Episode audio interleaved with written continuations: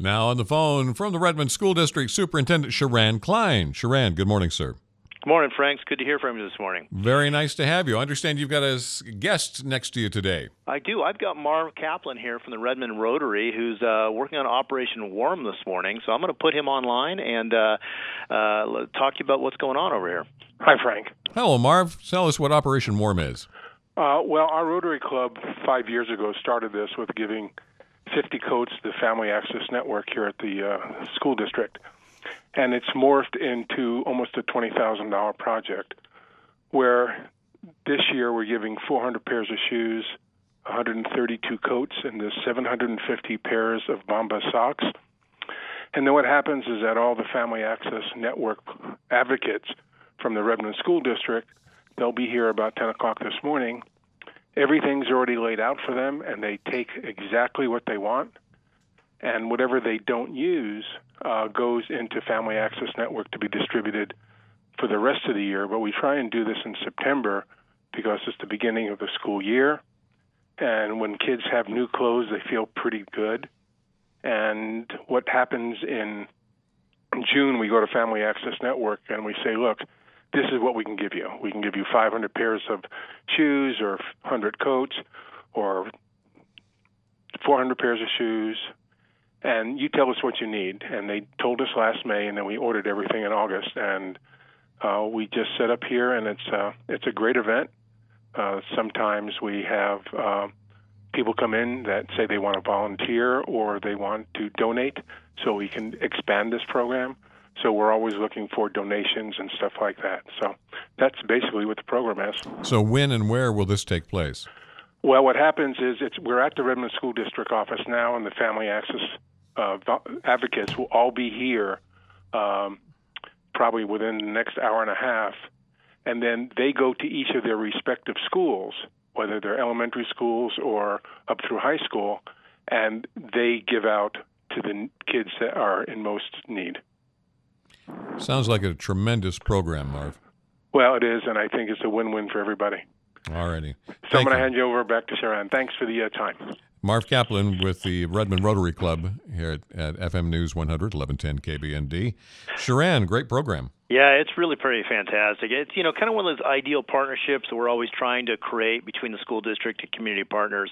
Uh, we're looking for ways that our community can contribute to the health of kids, and that we can be good partners to the community. And so it's a it's a really an ideal program, and I'm really appreciative of the Rotary Club for being involved.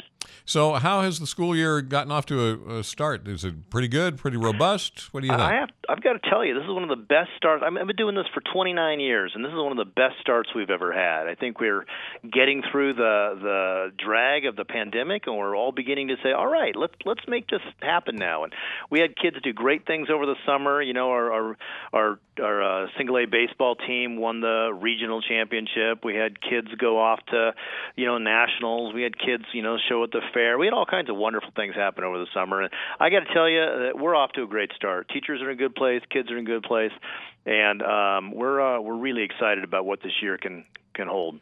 Like say, part of that good start is having one of your teachers selected as a regional teacher of the year. Isn't that amazing? Yeah, our uh, manufacturing teacher at the Redmond High School, um, was, his name's Dan Kernian. Uh, he was selected for the Regional Teacher of the Year.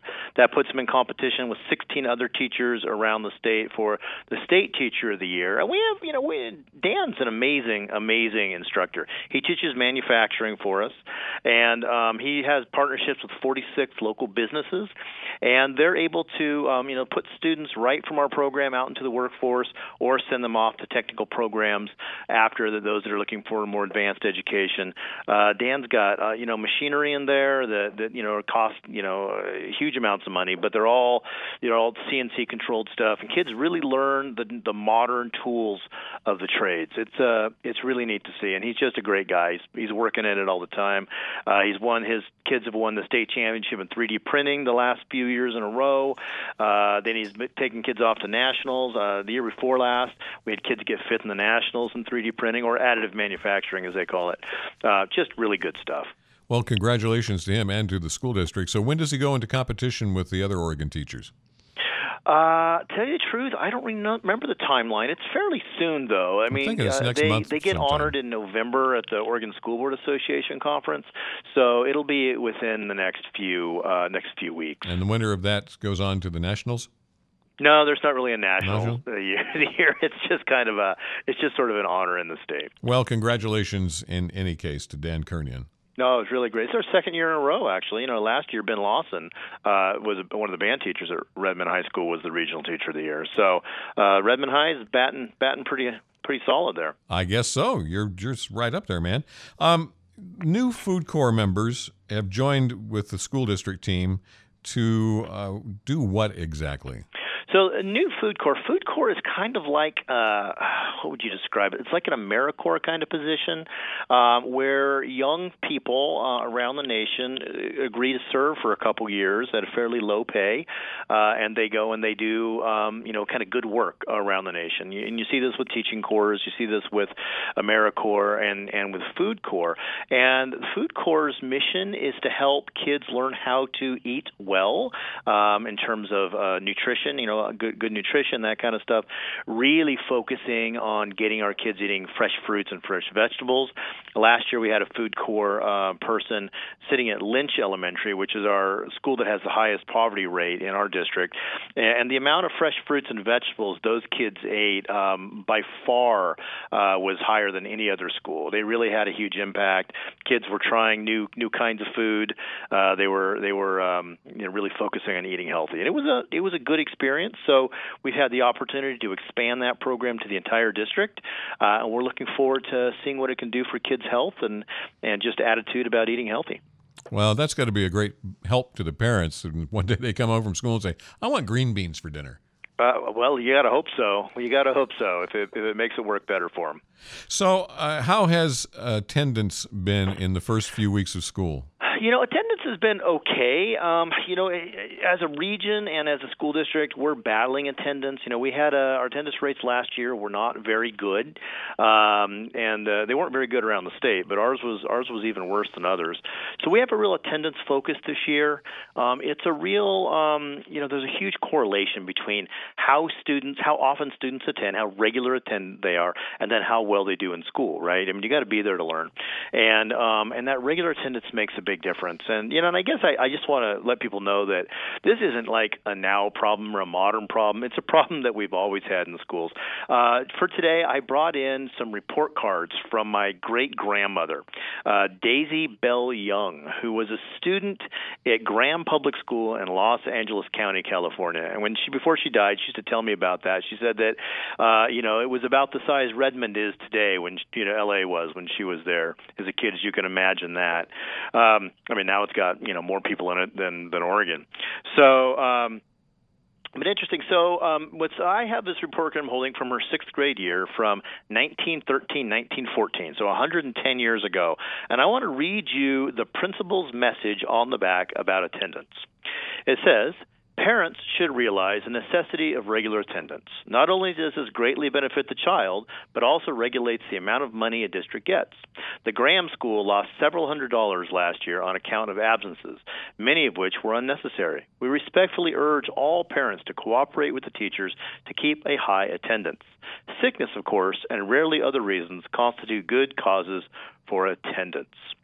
So I just thought that was amusing. When I first got these from my from my father, I was a principal at that point in my career, and I had written a message per, fairly similar the week before. And it just made me laugh that what was true then is true now.